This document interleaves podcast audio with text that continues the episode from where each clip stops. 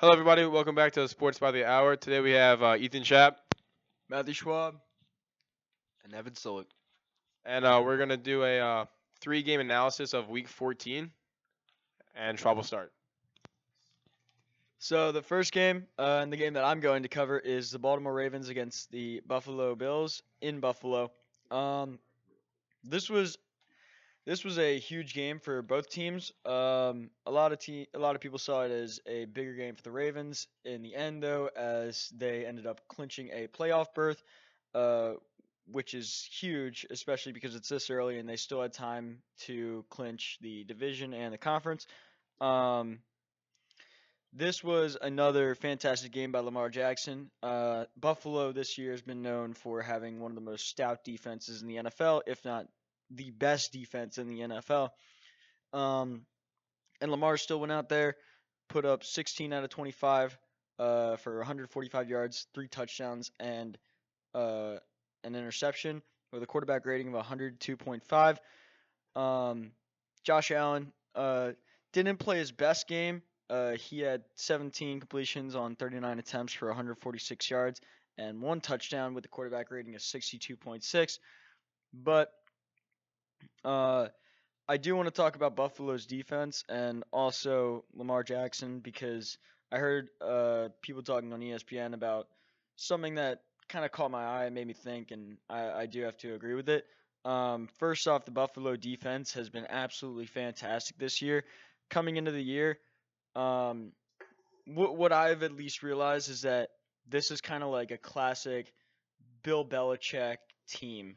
They're a team of guys that you don't that you wouldn't expect to be the best in the league or even even very much above average, but they get the job done.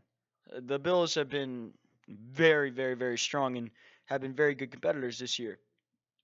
But they don't have guys like Lamar Jackson. Uh, like it, it honestly kind of puzzles me how they can take what I consider to be a group of average players and make them strong playoff contender. Um, the second thing that oh that that also results from fantastic coaching. Uh, great coaching, Sean McDermott. Um, on the Ravens side, the thing with Lamar Jackson, I heard people talking on ESPN, and I forget exactly who said it, but Lamar Jackson doesn't get passing yards. Actually, he doesn't even get completions either. But for some reason, he's putting up three, four, five touchdowns a game, and that is fantastic. It it just proves that yards aren't everything. You can make the most out of just a little opportunities. You can get Lamar Jackson will get one opportunity throwing the ball on a drive, and he'll make the most of it. He'll get that 10 yard play down the field, or he'll get a touchdown. He's making the most of his opportunities. Evan's looking at me kind of weird right now. I feel like he's disagreeing with me, but it I kind of had to think about it, and I do see it. Lamar makes the most of the opportunities that he gets because he doesn't throw the ball nearly as much as other quarterbacks who put up stats like him. So that's my take on the on the Ravens Bills game. Ravens won 24-17. Okay, the reason I was looking at him weird was because he said yards are not everything. Yards are the game. Yards are how you get to the end zone. Yards are how you progress up the field. Whether it's through rushing or passing, it doesn't matter. I worded that poorly, okay? R- yards are the game. Now, a lot of the time, Lamar was given the ball in enemy territory because of our def- of the Baltimore defense being able to lock down. But the main thing I saw from this Buffalo team was an O line that struggled to stop one man. The O line struggled to stop Matthew Judon from getting in Josh Allen's face and racking up four sacks. No, uh, two. I'm sorry. I'm sorry. Two sacks and a lot of pressures. And also, Josh Allen had two fumbles on the day. He only lost one, but it was two fumbles on the day, and he was 17 for 39. Um, Josh Allen did overthrow a lot in the game, but I think it's a lot attributed to a defender being in his face for almost over half the plays. Uh, my thoughts on this game was uh, for the Bills. I just have like a quick little insight. Um, when I watched this game, Josh Allen uh, struggled with accuracy on the deep ball. Now, in his defense, it was a windy game and a windy day, but I thought it was interesting that uh, John Brown and uh, Beasley had um, they had the Ravens uh, very good secondary beat uh, on the deep ball, and uh, I think if they were able to connect and take advantage of that, uh, the this game could have been um, really really different. Um, now for my takeaway over the Ravens is more of an overall takeaway. Um, after this game uh, and them beating the Bills, the Ravens over their last seven games have beat five playoff teams, consisting of the Seahawks, the 49ers, the Patriots, the Texans, and now the Bills, which um, in some way, shape, or form, other than the the Saints, these are all teams that people were picking to go to the Super Bowl. And the uh, sixth team that wouldn't have made the playoffs is the Rams, who are at this point one game out of the uh, playoff in the NFC wildcard race. So over the last seven games, the Ravens have beat five playoff teams and one just outside the playoffs, and that's pretty much as hard as you can get, and that's uh, that's just pretty impressive at this point in the season.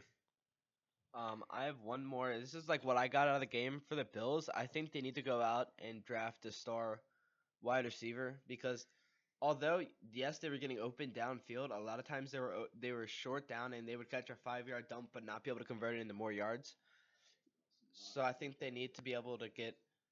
It's obviously a lot easier said than done, but you I think they need to go out, and go for a reach, and try to get a, a strong wide receiver.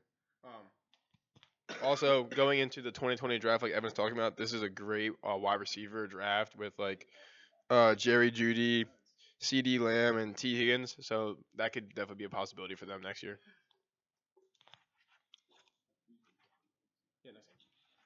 All right.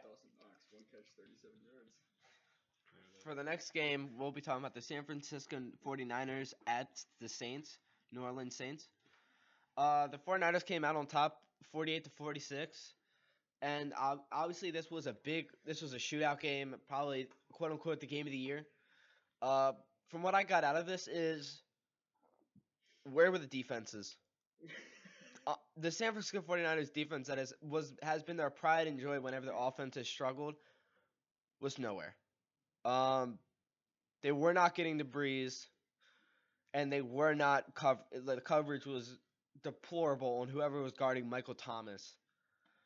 Because I don't know whatever route he, whatever routes he was doing, I'm still baffled how he was wide open every single time he goes out for a route. Uh, I just you uh, even though the, the the screen wouldn't even show you Michael Thomas, whenever Drew Brees threw it, there was like a 50-50 chance it was going to Michael Thomas. Um, I also want to talk about Jimmy Garoppolo and Drew Brees had almost identical games now, Jimmy Garoppolo did get one less touchdown and one more interception, but uh, he still had a great game with 349 yards, 26 for 35, four touchdowns and one interception, while Drew Brees had 29 for 40, 349 yards and five touchdowns. So that was good. And I also want to talk about the rushing game.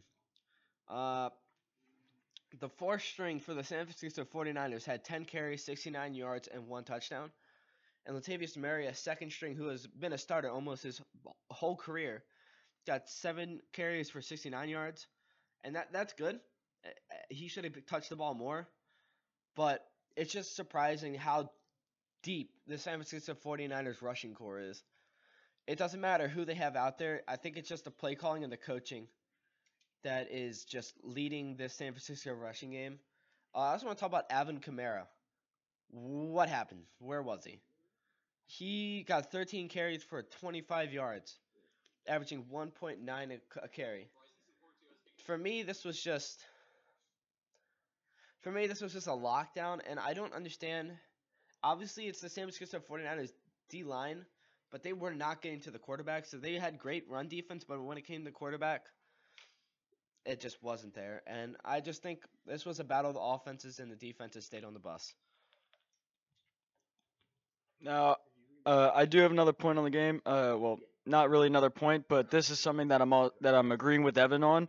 Um, but I'm gonna add a little bit onto that. This game shows just how dominant and reliant the Saints have been on Michael Thomas this year. Uh, I mean, if you look at if you look at the stats, Michael Thomas had 11, 11 catches that game. Drew Brees had 29 completions. That is almost half of Drew Brees' completions went to Michael Thomas. He was their leading uh, receiver in receptions that game with 11. The second highest was four for Ted Ginn and Alvin Kamara. Alvin Kamara, all of his completions were out of the backfield. He had four catches for 18 yards. Ted Ginn, four catches for 50 yards. Michael Thomas, 11 catches for 134 yards and a touchdown. That is that is insane. If you cannot figure out how to stop and San Francisco's defense, everybody knows how good they are, especially their secondary. Their secondary has impressed me a lot this year. And they still couldn't stop Michael Thomas. The entire game the ball went to Michael Thomas and they couldn't stop him. That is fantastic. However, I do want to talk about uh one of the lower key stars of the game uh, in Emmanuel Sanders, who had seven receptions for 157 yards, averaging 22.4 yards per catch, and one touchdown, including a 75 yard touchdown uh, reception. Um, he this year this year he's been very very very good. Um, this year Emmanuel Sanders has he kind of fell off for a brief period of time, but I feel like this year he's had a very solid rebound year and has been able to make a make quite a name for himself uh, playing on this new revamped 49ers team. Um, I have one more thing to say. If I'm the Saints, if I'm the New Orleans Saints coach right now, tackling. Work on tackling. Get the fundamentals down because they look like the Ravens on week. When did we play the Browns? Week four against the Browns. We could not tackle Nick Chubb. Hey, Tony Jefferson. and it showed when they went to go tackle George Kittle on that last play. It was three of them on his back, and it took a face mask and a blow of the whistle to take him down. Uh, if I am the Saints coach, uh, they're they're tackling every single in practice. They're tackling because there was just nothing but miss missed tackles, missed opportunities. Um, well, before I get to my points, one thing on Schwab, he said point out Emmanuel Sanders. Uh, he also threw for a touchdown on one of those nice little trick plays, and yeah, and I just yeah, that was just really impressive. And I want to make sure we said it. That was a very impressive play. Um, my takeaway over this game, uh, I didn't catch much, much of this game. I saw the highlights and everything, but my overall takeaway was the 49ers. Uh, coming to this game, they were on a three-week span of playing three straight divisional leaders. They played the Packers at home, at the Ravens, and at the Saints. Um, they killed the Packers on the Sunday night game when most people had either it was 50-50 or the Packers winning the game. They won 37 to 8, showing clearly that there's two different tiers in the NFC with the 49ers and the Saints on top and everyone else trying to catch up. Then they went to at Baltimore and then at New Orleans. Both of these stadiums are incredibly hard to play in. And the fact that they went two, they won two out of these three games, and the only, yeah, the only game they lost was against was in Baltimore in a rain game when Justin Tucker, the best kicker in the league, made a last second field goal. That is in a super super impressive three game stretch for the uh the 49ers, and it just shows that even on the road, this team can go toe to toe with honestly the, the the two best teams in both divisions, AFC and NFC. They can go to their home and either win last second or lose last second. That's pretty impressive. Um, I have one more thing to say. This is like building onto like how the playoff picture for 49ers. The fact that they're going that they have a chance of being the fifth seed is ridiculous. The 49ers are 11 and 2 and they're going into the playoffs as a potential fifth seed. Um, they have their chance to play Seahawks again, and they can beat Seahawks in the last week of the uh last week of the yeah week 17 they play Seattle again, and I think is it at Seattle or is it yeah it's at Seattle, but they st- I still think they could do it so. And the last game we're going to talk about uh, for Week 14 is the Kansas City Chiefs and the New England Patriots. This was Tom Brady and Patrick Mahomes' third time meeting up. They met up twice last year, once in the regular se- season and once in the AFC Championship game. Um, I was super excited for this game. Uh, I picked Mahomes. I did not think the New England Patriots offense could hang with the Chiefs and their high-scoring offense. Um, in the game, Mahomes completed 26 out of his 40 pass attempts for 283 yards. He threw for one touchdown and one interception. Tom Brady completed 19 out of his 36 completions for 169 yards with one touchdown and one interception. And he had a QBR rating of 63.3, and Patrick Mahomes had a QBR rating of 83.6. Uh, it was a fairly, I mean, it was a fairly low scoring game, 23 to 16 for these two teams. Um, I want to talk about the Chiefs' rushing attack. Even though they tried to feed uh, LeSean McCoy and they tried to get a, double, a bunch of different people um, involved, even Tyreek Hill and Spencer Ware, they had 29 carries for 76 yards. That's just for an average of 2.6 yards. They're trying their best, but they're not getting much out of it. Um, also with New England, I thought the Kansas City defense played very well, but I also think it's due to the fact that the Patriots offense uncharacteristically has been struggling majorly this year. Um, Tom Brady has shown a digress this season. Now I think that once we get to the playoffs, it is Tom Brady, so I'm sure they'll figure something out. But as of right now, it's been kind of scary bad for the Patriots offense. But the biggest takeaway for me in this game is the Chiefs had a 20 to 7 lead at halftime and they ended up winning just barely by 23 to 16 by 7. The last two times these teams played, the Chiefs didn't even score a touchdown in the first half. This time it was the opposite. They got off to a fast start, and then towards the end they couldn't really close the door all the way. I was a little nervous of how close this game got. There was a few bad calls that New England threw riots about, but they've gotten calls their whole entire their whole entire time in their their dynasties so far. But moving forward, I if they play again in the playoffs, I will take Kansas City again because of how dynamic and how good Patrick Mahomes is in scoring the football. But I just thought the end of this game was too close. Um, the Patriots even with a blocked a punt and um, even with the blocked punt at the end of this game, still couldn't even manage to tie it and force an overtime. And I just think that I just think that shows that how how much better the Chiefs offense can be at this point in the season, and I would take them moving forward again. I kind of want to talk about uh, one thing, and that's the Patriots' offense. Their their defense is fine. Uh, playing against Patrick Mahomes and being able to contain the Chiefs' offense, uh, which is by which other than the Ravens is possibly the most explosive offense in the NFL. It's not an easy task containing Patrick Mahomes, Travis Kelce, Tyreek Hill, those guys. Um, the Patriots' offense. Tom Brady, 19 completions, 169 yards, averaging 4.7 yards per completion. That is horrible. That is horrible. One touchdown, one interception, a quarterback rating of 63.3. That is horrible. That's awful. Julian Edelman. This is where I get worried. Also, another thing that I get worried about. Uh, I'm going to talk about that in a second. Julian Edelman, eight catches for 95 yards and a touchdown. That is a good game. But I'm worried that the Patriots are relying too much on Julian Edelman. Julian Edelman is not that big receiver who can continuously take big hits every play. Yeah. He's not that big player who can take hit after hit week after week. And if they keep on relying purely on him for the next couple years, he is not going to be playing football, at least not at a high level or the level that he's been at. They are single handedly killing Julian Edelman's body right now. I mean, they they put him out there and they tell him to go get hit. That, that that's all that they do. They it's bad. I don't like it. I Julian Edelman is a fantastic football player, but he's he shouldn't be your number 1. He shouldn't be the guy to go out there and take every hit on every pass play.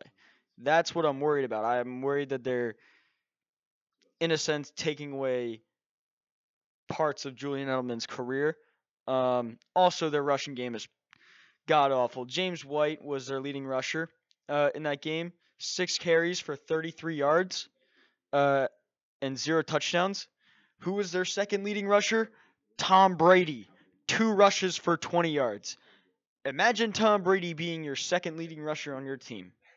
Imagine 42 year old Tom Brady nearly having as many rushing yards as your lead, as your team's leading rusher that game. That is atrocious. The the Patriots offense has been in shambles this entire year and a lot of it has to do with chemistry going on, chemistry issues between Brady and Belichick. Um, a lot of it has to do with systems not working out, people figuring out how to stop New England. Um, New England needs to figure something out. Um, but as of right now, they're they were at everybody's list for Super Bowl favorites at the start of the year, but at this point, they're they're gone. Before you hop in, Evan, um, one thing I want to say is actually I want to like like shout out to the play of Tyrann Mathieu over this game. Um, I know he did drop I think two deep passes, but he he was all over the field making all kinds of plays. He's he this is the first time we've seen the Honey Badger since his rookie his rookie seasons.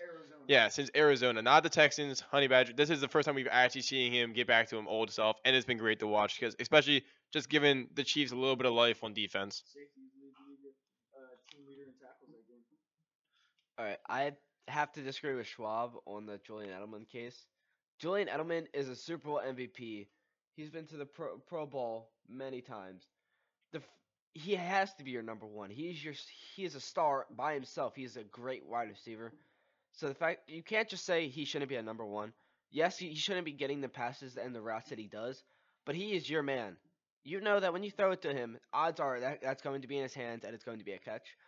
But on the on the topic of New England uh, receiving wide receivers, I want to talk about N'Keal Harry. N'Keal Harry, I feel, is the future. I think N'Keal Harry is the future of the of the Patriots. He l- just reminds me too much of Calvin Johnson. You throw it to him deep in the end zone, he's going to catch it. You throw it to him on a five yard slant, he's going to make 15 yards out of it. He, if they conti- if they continue, if they give the ball more times to him, he will show that he is this first round wide receiver that they drafted. And I also want to talk about the uh, the touchdown that was taken back from him. He made that play. He did not step out of bounds, and he deserved that touchdown. Yes, it was a missed call. So then it was it was a call that probably cost Patriots the game, but it happens. So at the end of the day, you can't really fight on it. But it was he did get uh, shammed out of a touchdown, and it was a great play at that, and it just shows his physicality and want to play the game. Okay, so I'm just gonna clarify on what I said about Julian Edelman being number one. Uh, I whispered it to Ethan while Evan was talking. Um, he deserves to be the number one for the Patriots, but he's built like a slot receiver. If you kind of see what I'm saying, he's not. N'Keal Harry is built like a number one receiver. N'Keal Harry is like that. That like guys like Josh Gordon with that type of build are meant to be the guy. Don't want to say Josh Gordon, but I'm gonna say Josh Gordon because he's a he's an example and he's in the news right now. All right, all right. Guys like him, DeAndre Hopkins and Julio Jones are built to be like those number one receivers that take those hits. So, um, I just want to um talk about N'Keal Harry as well. N'Keal Harry is um my favorite uh wide receiver out of this draft class. Um, I really wanted the Ravens to take him. Um, I understand why they took Marquise Brown because of the speed factor he gets, but I think N'Keal, N'Keal Harry has the, if he can stay healthy, has a possibility, like Evan said, to be like a Calvin Johnson, to be an all-time great. Um, I was I, I don't understand why he doesn't get more than one reception a game, and I hope to see that change in the future. But um, the way this offense is running, nothing has really worked. The only saving grace they have, I think, for this playoffs is to live and die through N'Keal Harry because he gives them an X factor on the outside, which Tom Brady can use, especially in the red zone, um, without Gronk and his the players that he's had before. So N'Keal Harry could be really, really good for this team, and I'm excited to see where the this rest of the season and the playoffs goes for the N'Keal Harry. Uh, I also want to talk about on the Patriots wide receiving core. I do not like how much they throw the ball to Mohamed Sanu. He is not as good as they as they are relying on him to be. They're having him run 50 yards downfield, go out for a long ball, and then drop it. So bad. I don't understand why they're doing that. I understand that he's a deep threat, but when your deep threat can't catch the ball, your deep threat can't block, your deep threat can't run the routes that he's supposed to. Why do you keep feeding him the ball when you could be feeding it to N'Keal Harry or Edelman? Hey, Robbie I mean, yes, they're feeding it to Edelman, but you could be having Edelman run these routes where he's not getting hit over the middle every single time by a linebacker. And you could have N'Keal Harry running these routes who's going to body whatever cornerback is on him. I just feel like it's not sensible. You can't blame it on Bill. you can't blame it on Belichick because he's trying to do the most with what he has. but to an extent, you have to know what wide receivers are the best for your team and what wide receivers will have the future and be the future for you.